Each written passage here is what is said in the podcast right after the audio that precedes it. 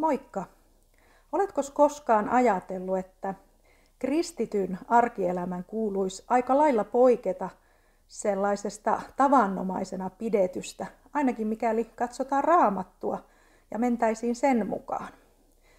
Mutta kuinkahan moni kristitty nykypäivänä elää niin kuin uskoo? Tai sitten uskoo ja luottaa niin paljon, että on täysin vapaa elämään sellaista yliluonnollisena pidettyä elämää. Kun minä nykypäivänä kuuntelen jotakin raamatun opetusta tai luen kristillistä kirjaa, niin minä aika tarkoin kuulostelen sitä, että elääkö se puhuja tai se kirjoittaja tämä oman sanomansa mukaisesti. Minä mietin myös, että näkyykö nämä asiat hänen palvelutyössään ja hänen elämässään ulospäin. Mikäli vastaus näihin ei ole selkeästi myönteinen, niin en laita kovinkaan paljon painoarvoa ihan kaikelle sanotulle ja kirjoitetulle. Saatan antaa puheen mennä toisesta korvasta sisään ja toisesta ulos tai, tai jätän kirjan kesken ja lukematta. Se nimittäin aika nopeasti huomaa, jos vain haluaa sen huomata, että elääkö joku todella uskoen taivaan valtakunnan todellisuuteen ja siihen, että Jeesus Kristus on sama eilen, tänään ja iän kaikkisesti, niin kuin Raamattu sanoo. Tästä ei kuitenkaan voi soimata ihmisiä, että se usko ei välttämättä arkielämässä niin hyvin näy. Niin kovin moni kristitty, itseni aiemmin mukaan lukien, on nimittäin elänyt sydän täysin kiinni ja pelkkä mieli apposen ammollaan. Ja mitä minä tarkoitan, niin on se, että jos meidän usko perustuu pelkkään tietoon, niin se ei välttämättä sitten näyttäydy semmoisena ponnistelemattomana Jumalan rakkauden virtaamisena. Ja sitten tämän rakkauden tuottamina ihanina lieveilmiöinä meidän ympärillä. Jeesukseen uskovalle tulisi kuitenkin olla yhtä totta, ellei jopa todellisempaa se, mitä me ei nähdä, kuin tämä meidän fyysisten aistien välittämä maailma. Jumalan valta kun on raamatun mukaan meidän sisällä ja meidän ympärillä. Ja se on hengessä. Jeesus sanoo Luukkaan evankeliumin 17. luvussa jakeessa 21 tästä asiasta, että, että jos joku teille sanoo, että Jumalan valtakunta on tuolla, niin älkää uskoko, että se todella on niin teidän keskellänne ja teidän ympärillänne ja teidän sisällänne. Herra tekee ja toimii samoin kuin toimi silloin Jeesuksen maanpäällisinä päivinä, niin yhä edelleen. Ja se on kovin ihmeellistä, että kun Jumala haluaa tuoda meissä esiin sen, millaiseksi hän on meidät tarkoittanut ja, ja mitä hän on jo meille Jeesuksessa Kristuksessa antanut, niin hän niin siinä samalla parantaa aivan meidän koko olemuksen. Ihan kaikkinensa. Jos me vaan sallitaan, niin sen lisäksi, että meidän henki syntyy uudelleen, kun me otetaan vastaan toi Jumalan lahja ja aletaan uskoa Jeesukseen, niin niin tosiaan meidän henki syntyy uudelleen ja ollaan sillä tavalla kokonaan uusia luomuksia hengessä. Mutta sen lisäksi Jumala parantaa myös meidän sielua ja meidän ruumista. Jumala on nimittäin kiinnostunut ihmisestä ihan kokonaisuutena. Mehän ollaan hänen kuvakseen luotuja. Mutta meidän täytyy muistaa se, että Jumala hoitaa meitä aina oman tärkeysjärjestyksensä mukaisesti. Yksi asia kerran. Jumalan läsnäolossa vastaanotettu rakkaus ja armo, niin ne tekee meissä sen, että nämä monenlaiset lieveilmiöt sitten alkaa virrata meistä myös ympärillemme, me muihin ihmisiin, kun Jumalan rakkaus ja armo ja voima vaikuttaa. Me ihmiset, mehän kaivataan nähdä ihmeitä ja me halutaan nähdä Jumalan rakkaus tosi toimissa. Minä ainakin haluan. Ja jos näitä ihmeitä ei näy, niin ongelma ei suinkaan ole se, etteikö ne olisi Jumalan tahto ja etteikö ne olisi mahdollisia. Ongelmahan löytyy täältä meidän omien korvien välistä, meidän omasta mielestä. Ja se, mitä me tarvitaan kipeästi, on muutosta. Ja se on nimenomaan mielenmuutosta. Ja tämä mielenmuutos on mahdollista vain ja ainoastaan semmoiselle henkilölle, joka on lyönyt omat hanskat tiskiin ja antautunut ja jopa menettänyt omat voimansa tai antanut omat voimansa pois. Niin semmoisen uskovan elämässä on mahdollista tämä mielenmuutos pyhän hengen kautta. Luetaanpa muutama sananpaikka. Matteuksen evankeliumin kuudennessa luvussa jakeessa 33 sanotaan, etsikää ennen kaikkea Jumalan valtakuntaa ja hänen vanhurskauttaan. Ensimmäinen korintolaiskirje 4 ja 20 sanoo, sillä Jumalan valtakunta ei ole puheissa, vaan voimassa. Apostolin teot 2, 22 Jeesus Nasaretilainen oli mies, josta Jumala todisti teille voimateoilla, ihmeillä ja merkeillä, joita Jumala teki hänen kauttaan teidän keskuudessanne, niin kuin itse tiedätte. Johannes luku 5 ja 19. Jeesus sanoi juutalaisille, totisesti, totisesti, minä sanon teille, poika ei voi tehdä mitään omasta aloitteestaan – vaan ainoastaan sen, mitä näkee isän tekevän. Mitä tahansa isä tekee, sitä tekee samoin myös poika. Jeesus itse valitsi elää ihmisten rajoitusten mukaisesti tässä maailmassa siihen omaan ylösnousemuksensa saakka, silloin kun hän eli maanpinnalla, vaikka hän oli sataprosenttisesti Jumala. Meidät on kutsuttu olemaan Jeesuksen kaltaisia tässä maailmassa. Hän on nimittäin esikuvana meille, jotka halutaan tehdä mahdottomia Jeesuksen nimessä. Jeesus teki ihmeitä, merkkejä ja tunnustekoja, mutta hän teki ne kuten ihminen, joka elää oikeassa suhteessa isänsä Jumalaan. Hän ei tehnyt niitä Jumalana. Jos muistatte, niin Jumalan alkuperäinen suunnitelma oli se, että ihminen, Adam, on vastuussa maailmasta. Psalmissa 115, jakeessa 16 sanotaan, taivas on Herran taivas, mutta maan hän on antanut ihmisille. Ja Adamhan oli läheisessä ja rakkautta täynnä olevassa suhteessa Jumalaan, oikeaan isäänsä. Ja hänellä oli Jumalan antama auktoriteetti. Ja näinhän se kuuluisi olla meidänkin kohdallamme. Jeesus on lunastanut meidät lapseuden asemaan takaisin Isän Jumalan perheeseen. Ja tuo auktoriteetti tuo meille voiman.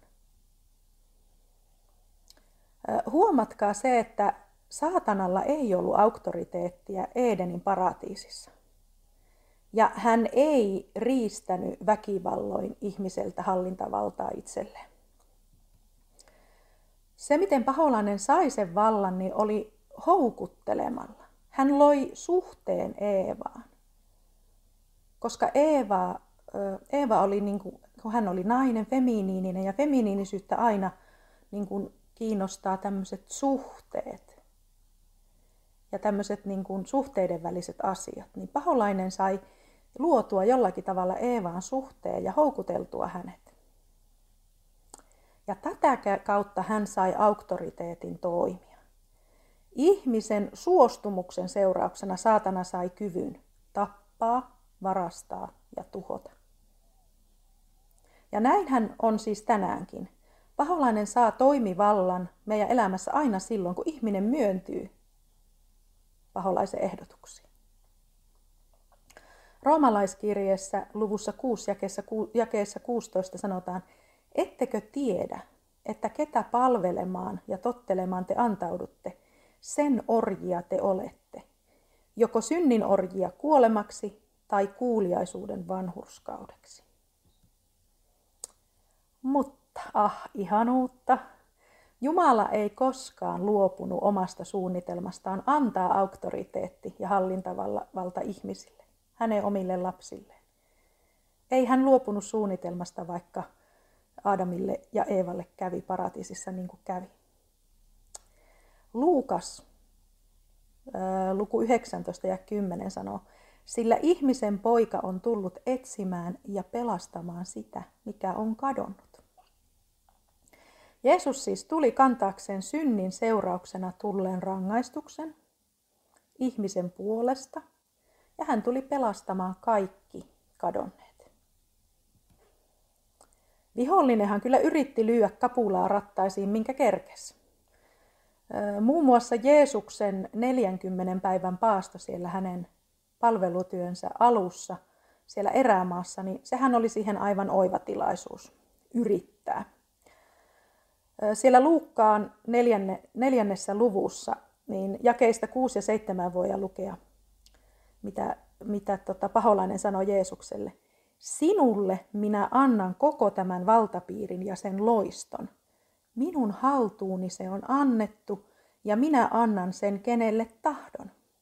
Jos siis kumarrut eteeni, niin tämä kaikki on sinun. Ei saatana valehdellut tuossa kohtaa.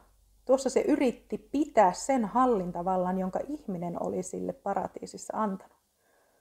Jos paholainen saisi Jeesuksen kumartamaan ittiään, niin pelihän olisi pelattu. Sillä se ties, että Jeesuksen, Jeesus on tullut ottamaan tämän hallintavallan takaisin itselleen. Mutta onneksi Luukkaan sieltä neljännen luvun jakeesta kahdeksan saahan lukea, että Jeesus vastasi hänelle ja sanoi, on kirjoitettu, Herraa sinun Jumalaasi, sinun tulee kumartaa ja vain häntä palvella. Jeesus oli siinäkin voittamaton. Isä Jumala halusi, että hänen kuvakseen luotu ihminen voittaa saatanan. Muista siitä siellä ensimmäisessä Mooseksen kirjan luvussa kolme. Sieltä voit lukea sen, miten annettiin lupaus naisen perillisestä. Jumala antoi lupauksen naisen perillisestä, joka murskaa käärmeen pään. Ihminen, Jeesus, ihmisen poika, joka eli ja oli oikeassa läheisessä suhteessa Jumalaan isänsä, niin hän tekikin kaiken tämän. Ja sitten kun ihminen ottaa vastaan tuon ristin työn, mahdollistaman pelastuksen, niin ihmisestä tulee osallinen tuosta mahtavasta voitosta, jonka Jeesus voitti sillä ristillä. Nythän siis meillä uskovilla on mahdollisuus siihen, että kun me otetaan vastaan jotakin Jumalalta, me voidaan antaa sitä eteenpäin myös muille. Jumala voi vaikuttaa aivan mahdottomiltakin tuntuvissa tilanteissa semmoisten ihmisten kautta, jotka ovat itse ottaneet vastaan. Esimerkiksi kun me olemme ottaneet vastaan rakkautta, niin se virtaa meistä.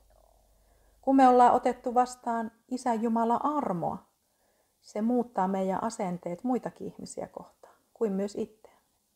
Kun me ollaan otettu vastaan voimaa, niin me opitaan vara- vapauttamaan sitä eri tilanteissa, kun sitä tarvitaan.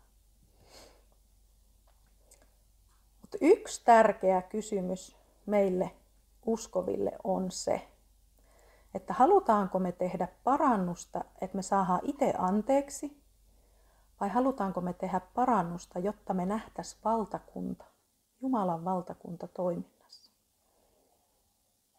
Matteuksen evankeliumin neljännessä luvussa jakeessa 17 sanotaan, siitä lähtien Jeesus alkoi julistaa, kääntykää, sillä taivasten valtakunta on tullut lähelle.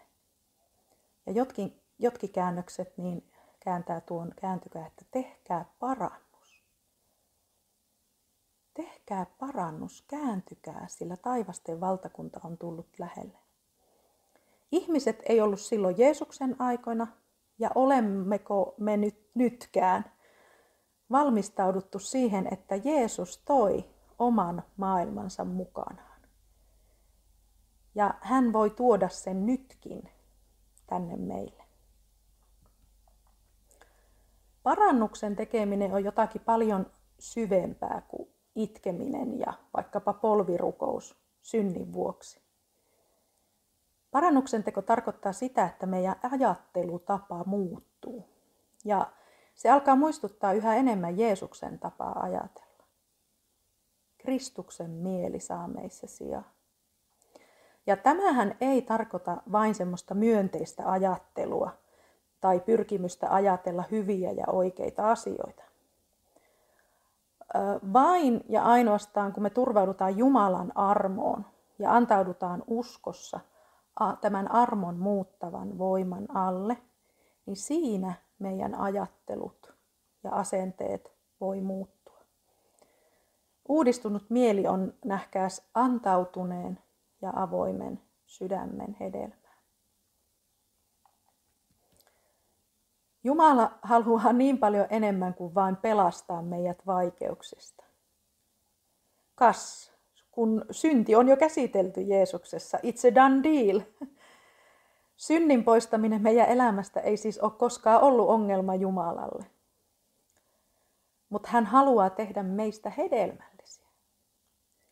Johanneksen evankeliumin kolmannessa luvussa jakeessa kolme sanotaan, Jeesus vastasi hänelle, totisesti, totisesti minä sanon sinulle, joka ei synny uudesti, ylhäältä, se ei voi nähdä Jumalan valtakuntaa. No mitäs Jeesus oikeastaan tässä sanoo Nikodeemukselle? Nikodemus oli fariseus, hän oli yksi juutalaisten hallitusmiehistä, niin Jeesus sanoo oikeastaan Nikodemukselle tässä, että ihminen voi koko elämänsä kuvitella, että se mitä hän näkee luonnollisilla silmillä on ainoa ja oikea todellisuus. Jeesus sanoi, että Nikodemus, sinun täytyy nähdä toisin. Meidän ajattelutavan on muututtava, että me voidaan nähdä Jumalan valtakunta.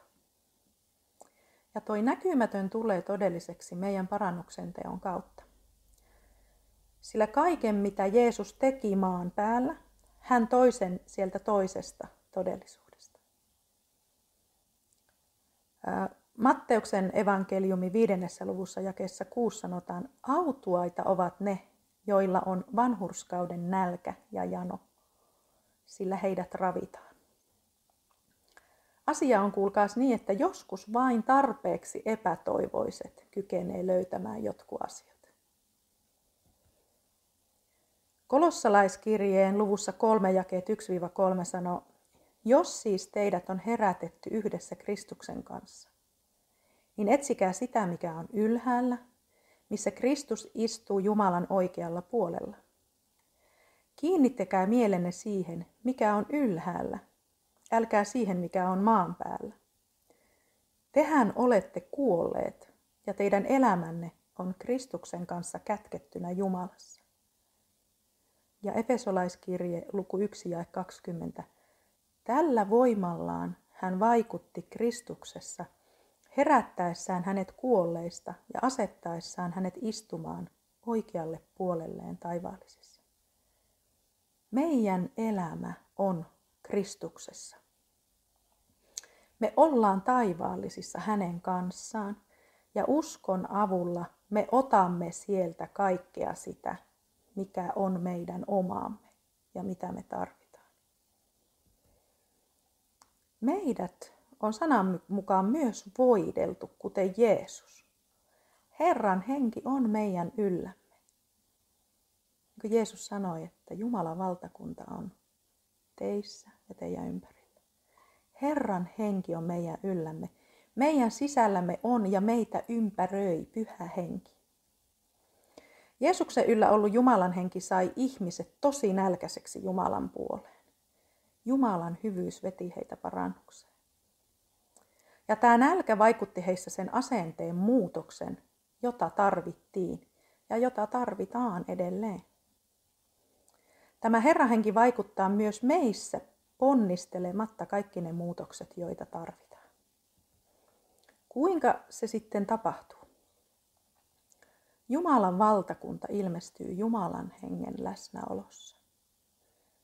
Ihmiset halus olla siellä, missä Jeesus oli, ja he muuttu.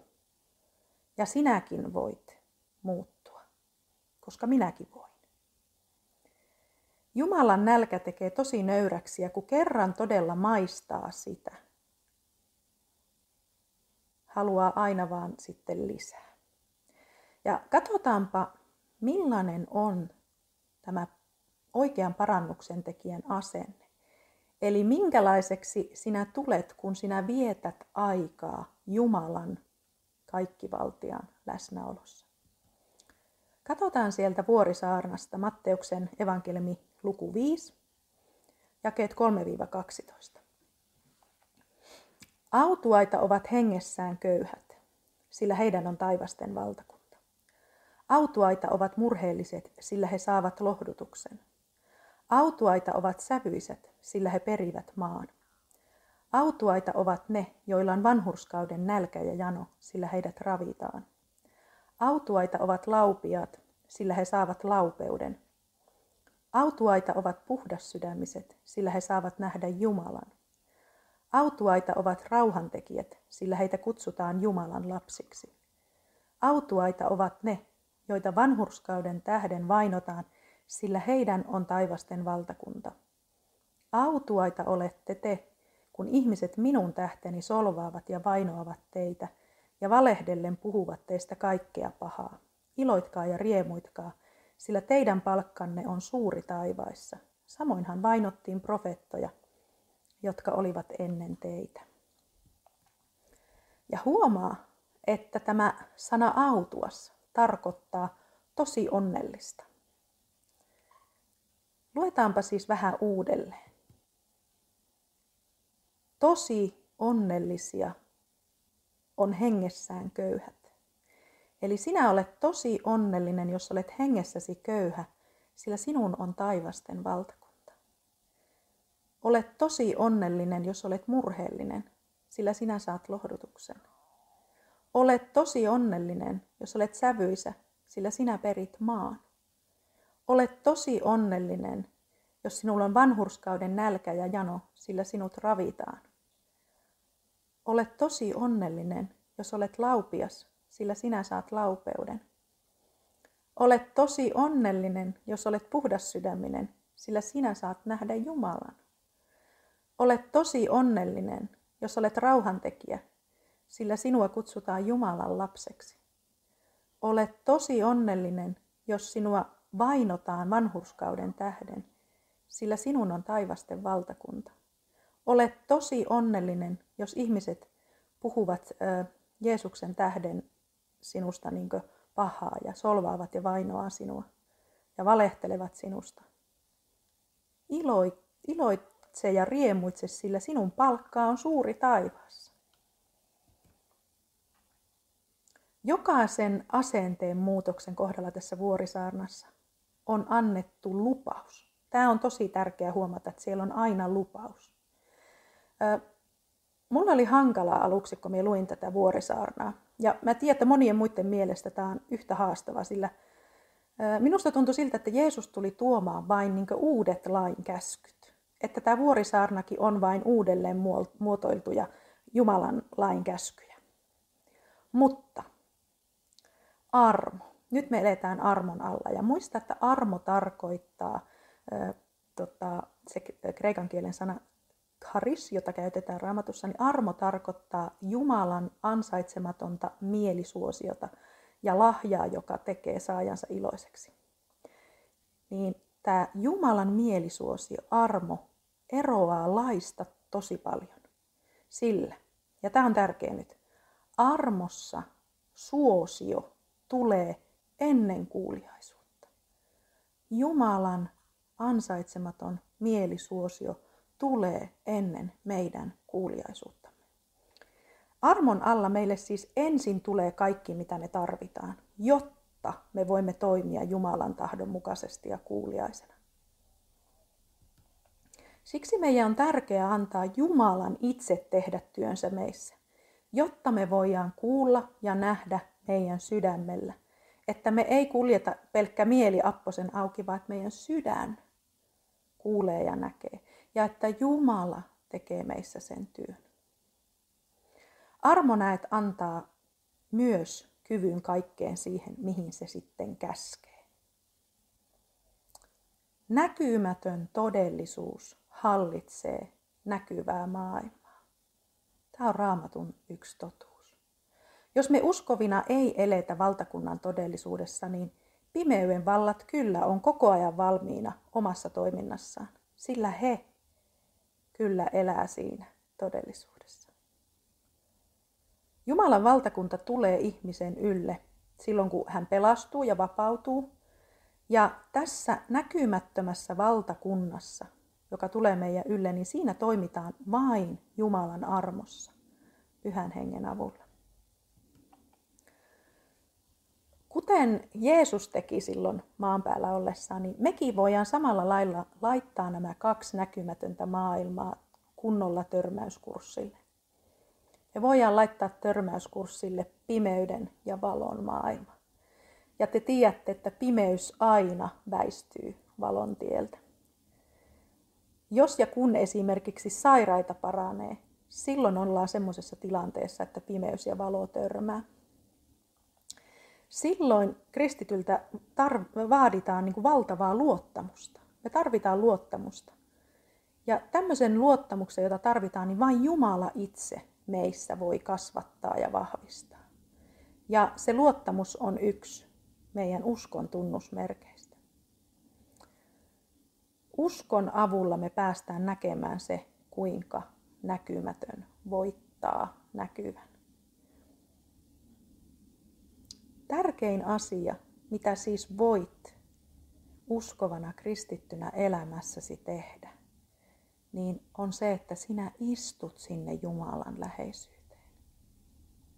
Minä en voi sitä tarpeeksi monin sanankääntein ja tarpeeksi monella tavalla sinulle painottaa, kuinka tärkeää on se, että sinä ihan ensimmäisenä, olitpa ollut uskossa yhden päivän tai, tai 50 vuotta tai ihan mitä tahansa siltä väliltä, tai olet vasta nyt tulossa siihen uskon paikkaa ja ottamassa vastaan Jeesuksen, niin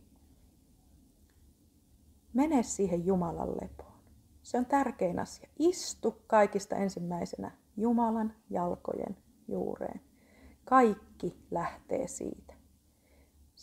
Siltä paikalta sinulle tulee Jumalan armon ja rakkauden kautta kaikki, mitä ikinä voit tarvita. Ole erittäin siunattu tänään. Hei hei!